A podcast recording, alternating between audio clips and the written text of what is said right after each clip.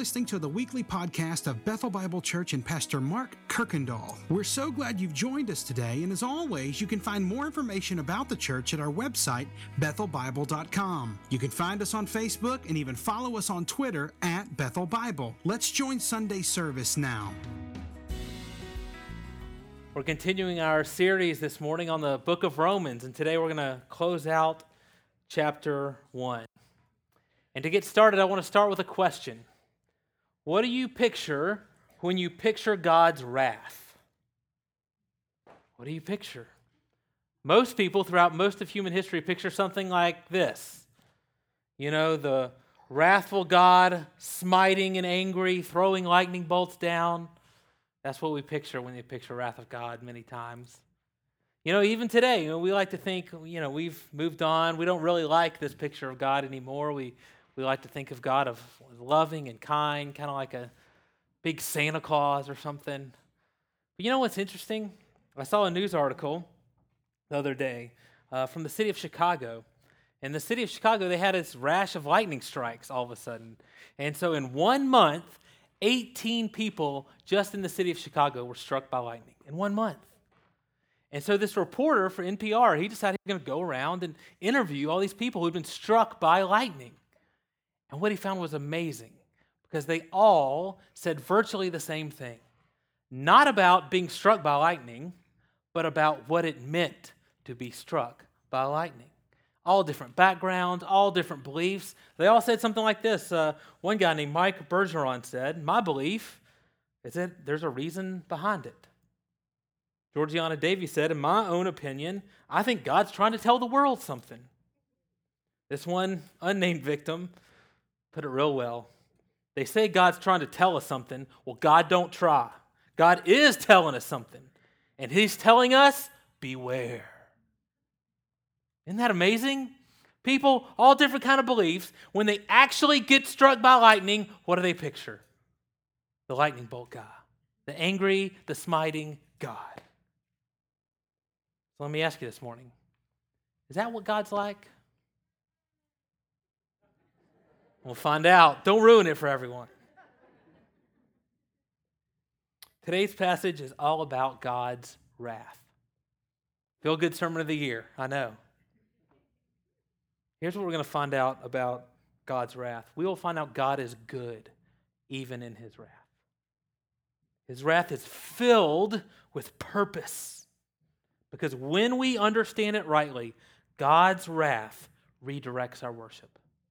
God's wrath. This is the purpose behind it. It redirects our worship. And you may say, well, Clint, how can you say that? I mean, who would want to worship lightning bolt guy? I'm going to try to prove it to you. Here's what we're going to do. We're going to examine four things about wrath from this passage. Number one, the reality of wrath.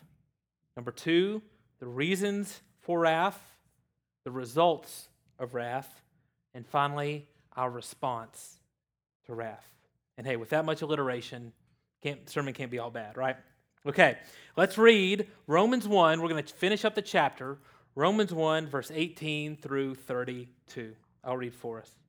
For the wrath of God is revealed from heaven against all ungodliness and unrighteousness of men, who by their unrighteousness suppress the truth. For what can be known about God is plain to them, because God has shown it to them. For his invisible attributes, namely, his eternal power and divine nature have been clearly perceived ever since the creation of the world and the things that have been made. So they are without excuse. For although they knew God, they did not honor him as God or give thanks to him, but they became futile in their thinking, and their foolish hearts were darkened. Claiming to be wise, they became fools and exchanged the glory of the immortal God for images resembling mortal man and birds and animals and creeping things. Therefore, God gave them up in the lust of their hearts to impurity, to the dishonoring of their bodies among themselves, because they exchanged the truth about God for a lie and worshiped and served the creature rather than the Creator, who is blessed forever. Amen. For this reason, God gave them up to dishonorable passions. For the women exchanged natural relations for those that are contrary to nature. And the men likewise gave up natural relations with women and were consumed with passion for one another men committing, committing shameless acts with men and receiving in themselves the due penalty for their error. And since they did not see fit to acknowledge God, God gave them up to a debased mind to do what ought not be done. They were filled with all manner of unrighteousness, evil, covetousness, malice. They are full of envy, murder, strife, deceit, maliciousness. They are gossips, slanderers, haters of God, insolent, haughty, boastful, inventors of evil, disobedient to parents, foolish, faithless, heartless, ruthless. Though they know God's righteous decree that those who practice such things deserve to die, they not only do them, but give approval to those who practice them.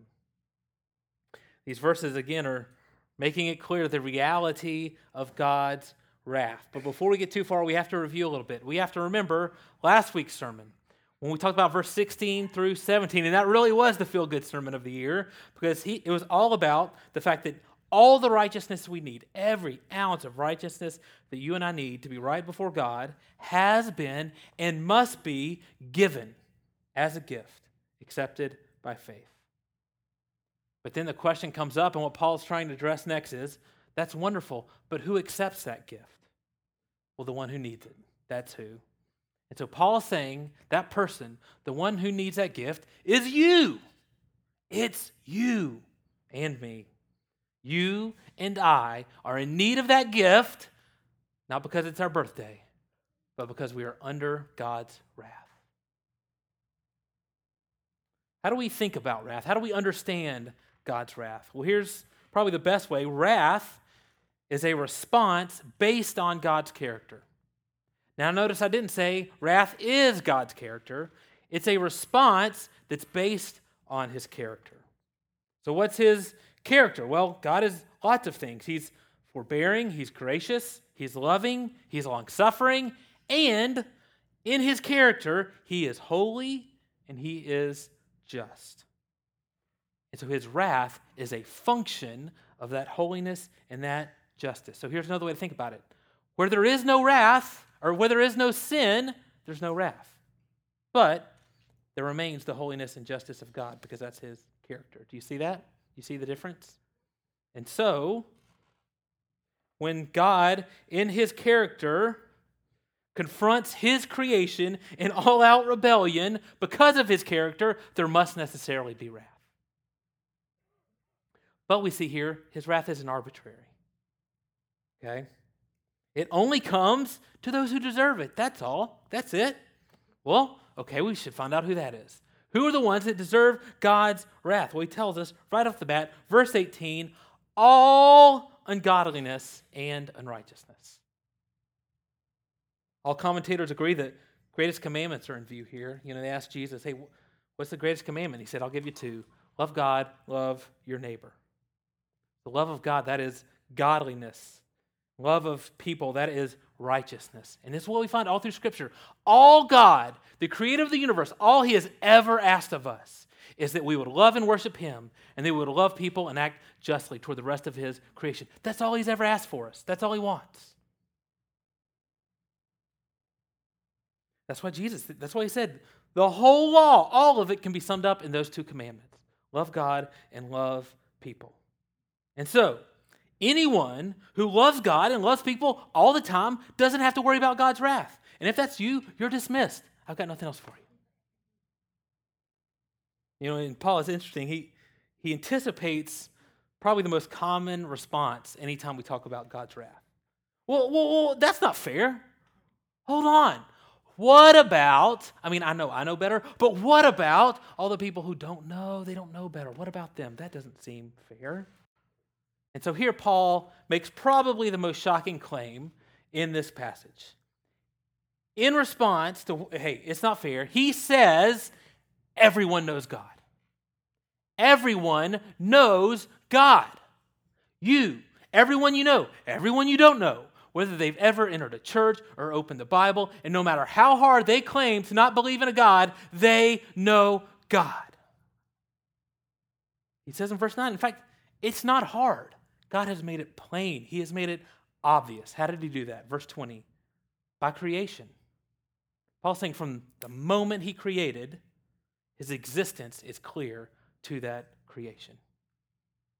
You know, this summer I got to go with a team to Seattle uh, on a mission trip, and it was beautiful up there. There's one particular night, you know, Seattle's on the ocean. And so we went out to this beach, this gorgeous beach, this beautiful ocean. It was nice and calm. And we went in the early evening, just as the sun was going down. And so as that sun's going down, it was this gorgeous orange sunset on the clouds. And as if that weren't enough, you look over here and there's this beautiful mountain range. You can kind of see the silhouette of all the mountains. And then if you keep turning over here, there's Mount Rainier uh, hovering over Seattle. We got that picture of y'all, and the picture doesn't do it justice. It was gorgeous. It was like all the beautiful parts of nature all in one the beach, the mountains, the sunset. It was all there. Paul is saying when you see something like that, it tells you something. That's enough for you to know at least two things about God. Number one, there is a God. Number two, I'm not Him, because didn't put that there. The famous scientist Isaac Newton said this The most beautiful system of the sun, planets, and comets could only proceed from the counsel and dominion of an intelligent and powerful being. This be- being governs all things, not just as the soul of the world, but as Lord over all. We all know enough to know that. And so, his wrath is evermore a reality because no one can claim ignorance. That's what Paul's saying here. But wow, okay, so wrath is a reality, but what's the reason for the wrath? Why is that wrath directed at me and at you? Well, what do we do with this truth that has been made very, very plain to us? What do we do with it? Are there any conspiracy theorists in the house? Anyone just love a great conspiracy, especially when Netflix makes a documentary about it? I love those. Well, this is for you. The biggest conspiracy the world has ever known. In fact, we're all in on it. And anyone who ever lives is all in on it. Paul says we suppress the truth. And notice what we suppress it with not with ignorance. You know, I, I didn't know. I just didn't know. Not with honest mistakes. There's no whoops a daisies here. Not by our objective weighing of all the evidence and picking the best response. No, we suppress the truth by our unrighteousness, he says in verse 18. Have you ever held a beach ball underwater? You know, you got to get both hands on it, you got to push it down real good and real hard. Man, you got to stay on that thing, right? Because if that thing even rolls up a little bit, man, that thing will just pop up right out of water, won't it? Paul is saying our sin is the hands we use to constantly suppress and push down the truth he reveals to us.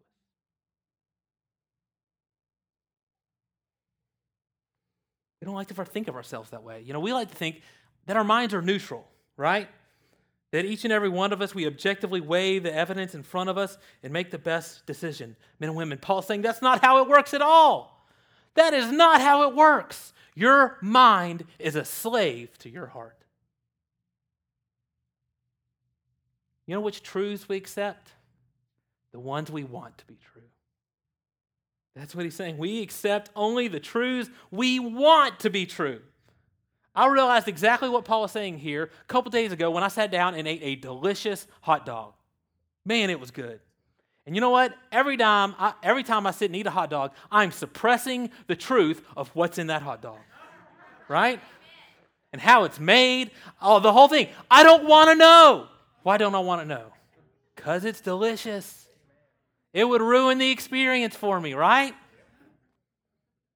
I don't want to know.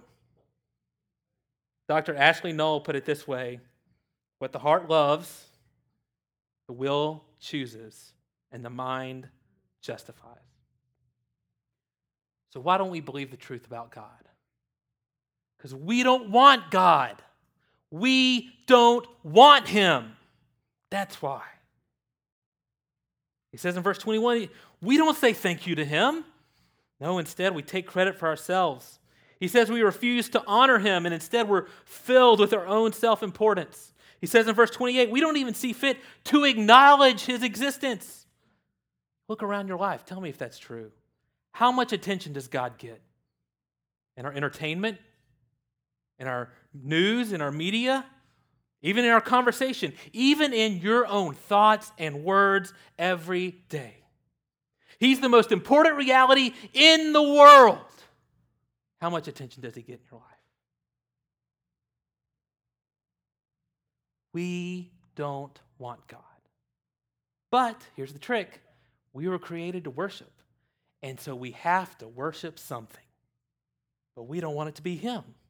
And so what Paul does is he walks us through a series of exchanges we make. As if God were some crummy gift we got at a birthday party that we don't want, so we take it back to the store to exchange it for something else. Verse 23, we exchange the glory of God for images of creation. So instead of worshiping the one who is infinitely bigger than me, infinitely other than me, I create something that looks a whole lot like me that I can worship. Or I'll even create something that's beneath me and I can control and worship that. Isn't that fascinating? It's almost as if what I'm really doing is making me as close to a God as I can be. Verse 25, he says, We exchange the truth for a lie. Well, what's the lie? That a creature rather than the creator is worthy of worship. That's the lie we exchange it for. You know, this really doesn't work how we often think it does. And Paul gives us a little clue into how this works. In verse 24, he says, Each and every one of us is driven by our lusts. That word lust in the original language is epithumia. And a literal translation is the, it would be over desire. And that's a great word picture of what Paul is describing here. So the picture is the desire that on its own, in its right place, is not bad. But when it spreads out of control, when it becomes an over desire, we got problems. So think about it the fire in your fireplace. In that fireplace, that fire is a wonderful thing. It's warm, you know, you got the nice, pleasant crackle. You can make s'mores. You could even roast a hot dog if you want to, right? It's great. But if that fire spreads to your whole house, it's destructive, isn't it? You, you want to know how to, to find the over desire in your life? It's always that thing that you can't imagine living without. Whatever that is, that thing that you can't imagine living without. And since you can't live, without, live without it, you decide to make an exchange in your life. Some of you can't live without people liking and accepting you. And listen, that comes from a desire that is good, to belong and to have community. And that is all great until it becomes an over desire and you become consumed by it, and then that thing becomes an idol. So you make an exchange. And you exchange pleasing God for pleasing others. There's some here, the worst thing you can think about, the worst thing you can imagine is being a nobody. No respect, no reputation, no accomplishments. And that desire to accomplish has become an over desire and it's taken over your life. So you make an exchange. And you exchange making his name big for making my name big. What Paul is driving here at here, men and women, is that there is really only one reason for God's wrath. There's just one reason it's idolatry. The reason for wrath is always wrong worship, every single time. So, what's the result of this wrath when it comes? Here again, Paul shows us a pattern that he repeats over and over again. This exchange that we do leads to a specific response from God. And this is where we get the God of the lightning bolt a little bit wrong.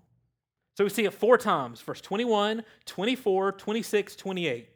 Here's what God does in response to this exchange that we make He gives us over to what we want. He doesn't smite, He doesn't throw down a lightning bolt. He simply removes His hand of restraint that it turns out was there all along. Men and women, there are no scarier verses in all of Scripture. Oscar Wilde said it this way When the gods wish to punish us, they answer our prayers.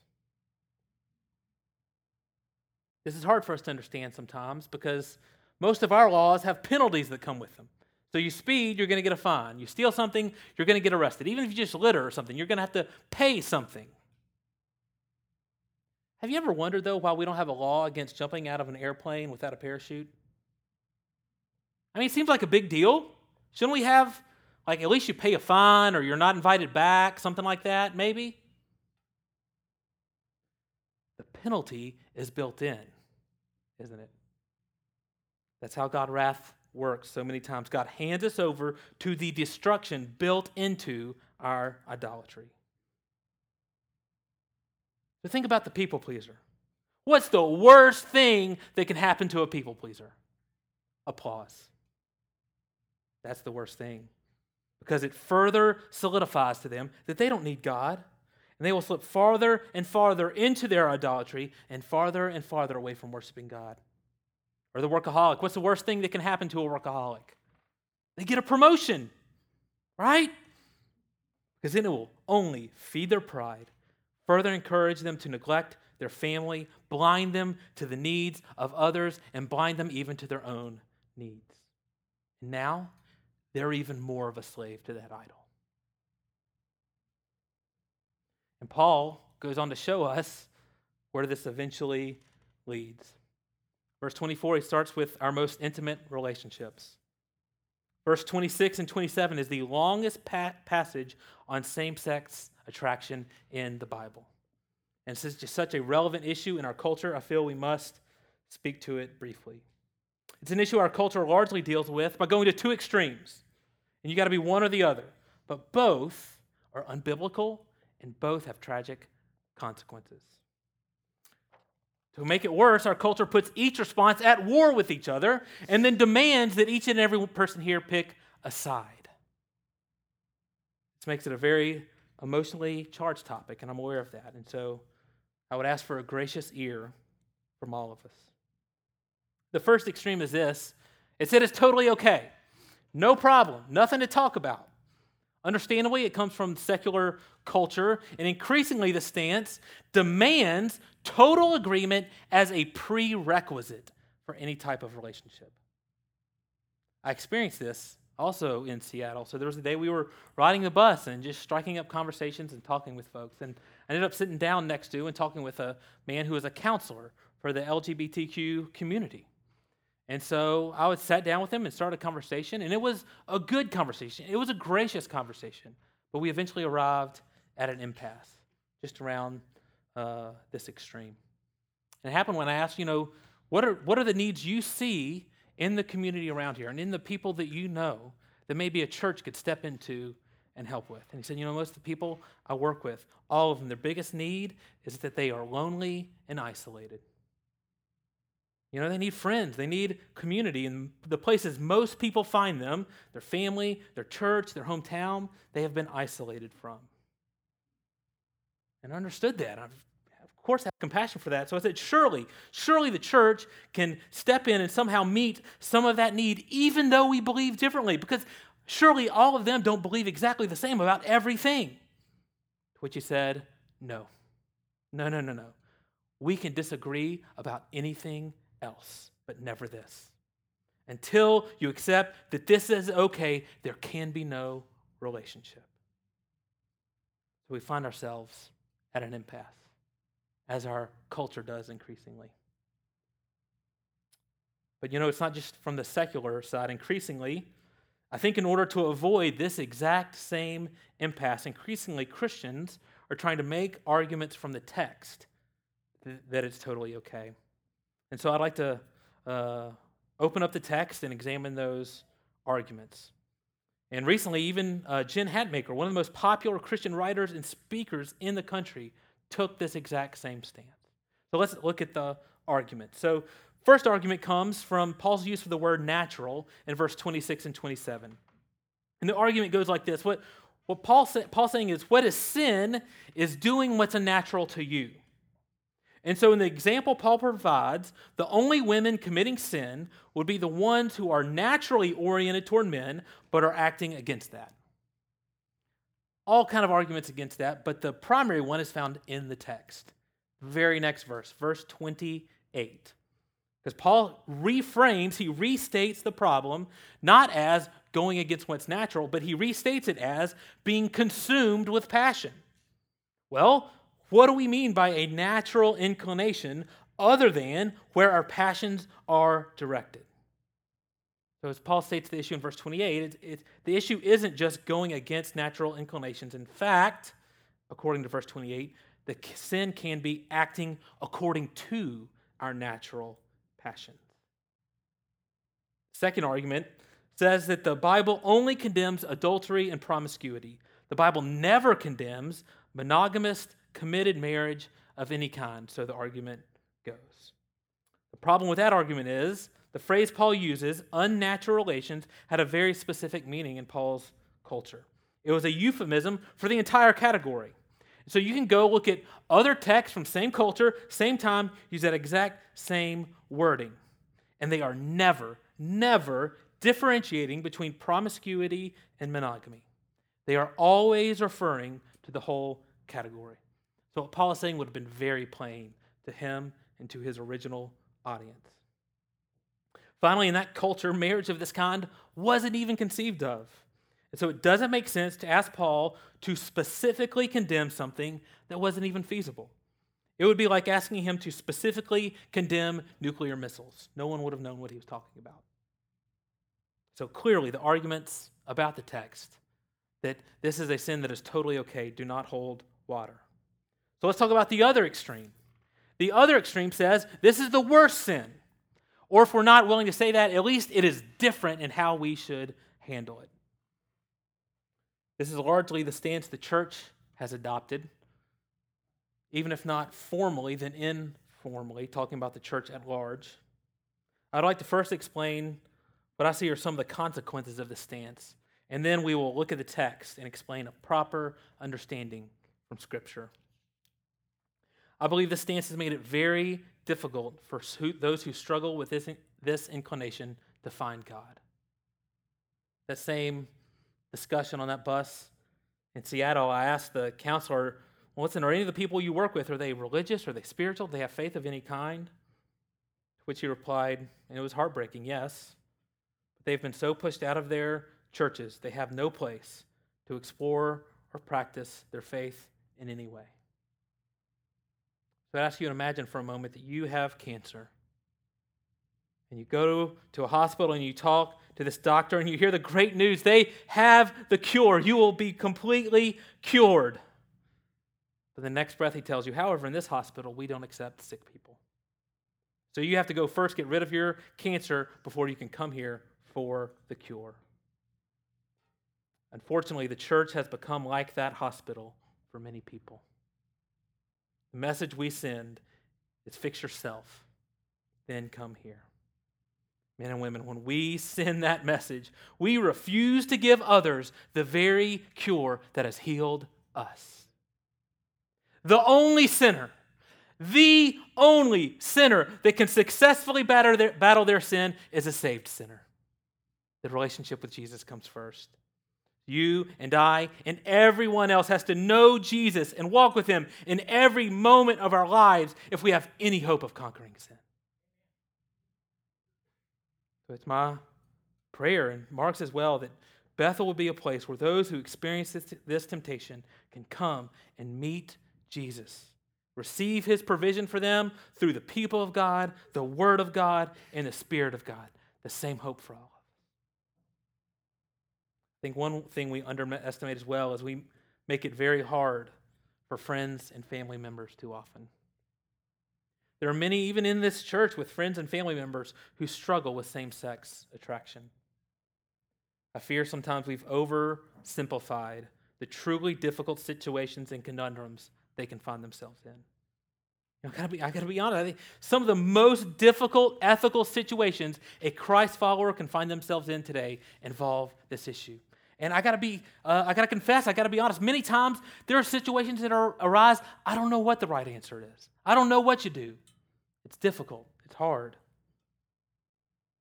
I do know, unfortunately, that many who desire nothing more than to follow Jesus and love the people in their lives to the best of their ability are simply told to make a stand, as if God needs us to stand up for him. Or too often they are unloaded upon with unsolicited opinions. Men and women, neither of these responses help us bear one another's burdens, nor do they appreciate the inherent tensions, complexities, and pain in many situations. Instead, they create a culture of silence in the church. That's why here at Bethel, this place has to be a safe place to say, hey, somebody I love is a homosexual, and not be met with whispers, gossip, and judgment. Unfortunately, this is what the church has t- turned into for too many. So now let's examine from the text what the scriptures say and how we may correct it. Why this approach is unbiblical, it's because the worst thing you can do, the worst thing you can do is get the end of verse 27 and say, I'm not like them. In fact, if that's you, let me just tell you, Paul is setting you up. He's setting you up. He is going fishing and he has baited his hook for your pride and self righteousness. First of all, he destroys that argument. In verse 24, you back up and he talks about the lust of our heart, the dishonoring of our bodies. Those are general terms. He's talking about all forms, all forms of acting upon desire outside of marriage between a man and a woman, in whatever form it takes. It's all getting lumped in together.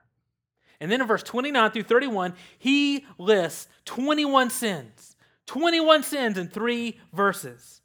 All manner of unrighteousness, evil, covetousness, malice envy, murder, strife, deceit, maliciousness, gossip, slanderers, haters of God, insolent, haughty, boastful, inventors of evil. Parents, give your kids a nudge for this one. Disobedient to parents, foolish, faithless, heartless, ruthless. Have I left anyone out?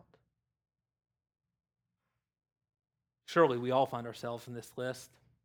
In fact, we find every area of our lives in this list. Our economic life, when it talks about our covetousness and our greed, our social life, when he says we're filled with murder, strife, deceit, malice, we see the family breakdown. In fact, we see the breakdown of all relationships when Paul identifies us as foolish, faithless, heartless, ruthless. Surely, surely you would have to agree, millions more will be condemned because of this list than verse 26 and 27.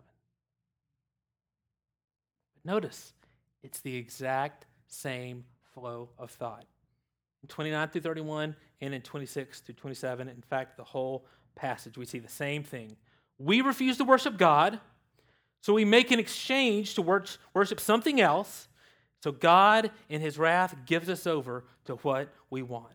Paul is saying all sin is a worship issue. In fact, he will drive the point home. The very next verse, the first verse of chapter 2, He's, he's going to shift from talking about them to talking about you. He's going to make a change from talking about all them, all those evil heathen out there, and he'll say, So therefore, you have no excuse. Wait, what? I thought you were talking about them. Why? Well, because you judge.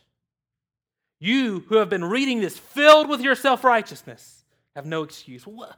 You say, Well, why? Why me? What? I thought, what if I'm not on the list? Because you do the very same things.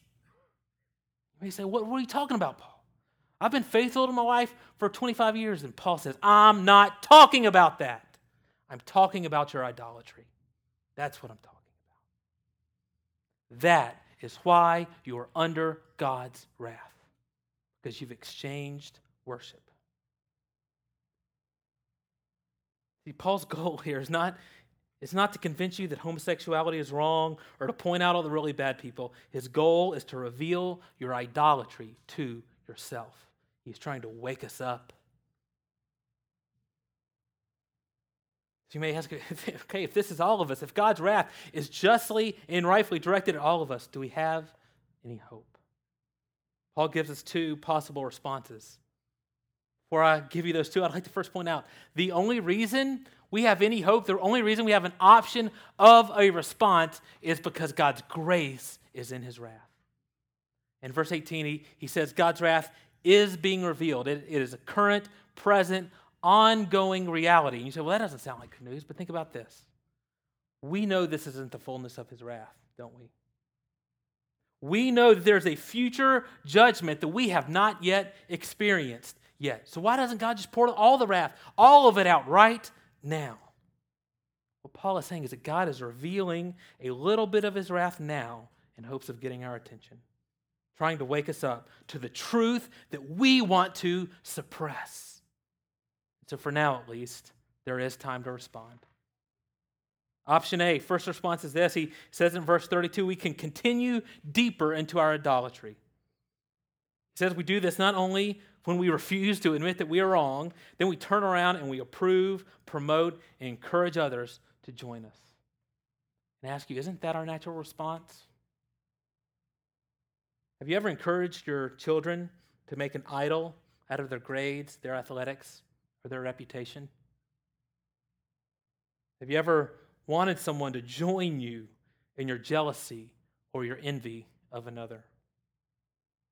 Have you ever pulled or coaxed gossip out of someone so you could share in that juicy tidbit? Too often, this is our response.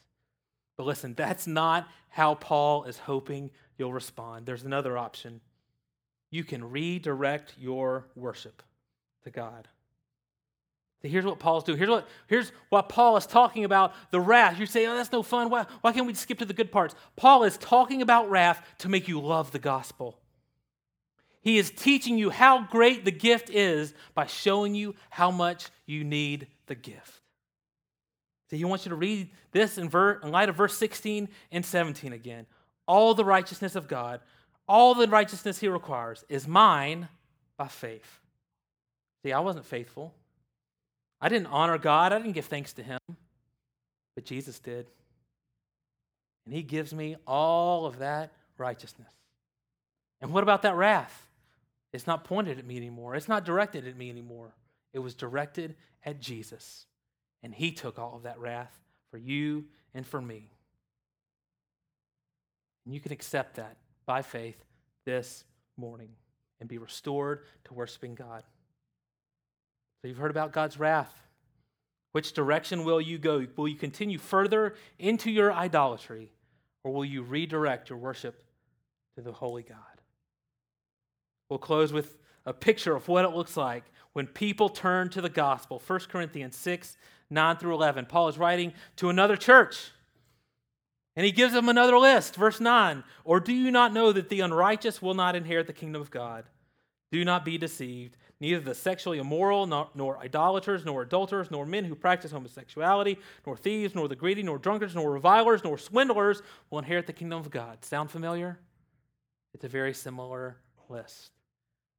But he's writing to their church, he's writing to the redeemed. So we get to verse 11. And such were some of you, but you were washed, you were sanctified you were justified in the name of the Lord Jesus Christ and by the Spirit of our God. May this place, may Bethel be a place where we can come in with idols and struggles of every kind, but when we leave, we have been washed, sanctified, justified, and worship the one true God. We're going to close this morning with a picture of that gospel transformation as we take the Lord's Supper together. So I'm going to invite Steve come on up and lead us through communion together. Thank you. Thanks again for listening to the podcast today. We hope that you were blessed and encouraged. And if you have any questions or comments, we want you to let us know. Simply send your thoughts to questions at bethelbible.com. Thanks for spending time with us, and be sure to join us next week on the Bethel Bible Podcast.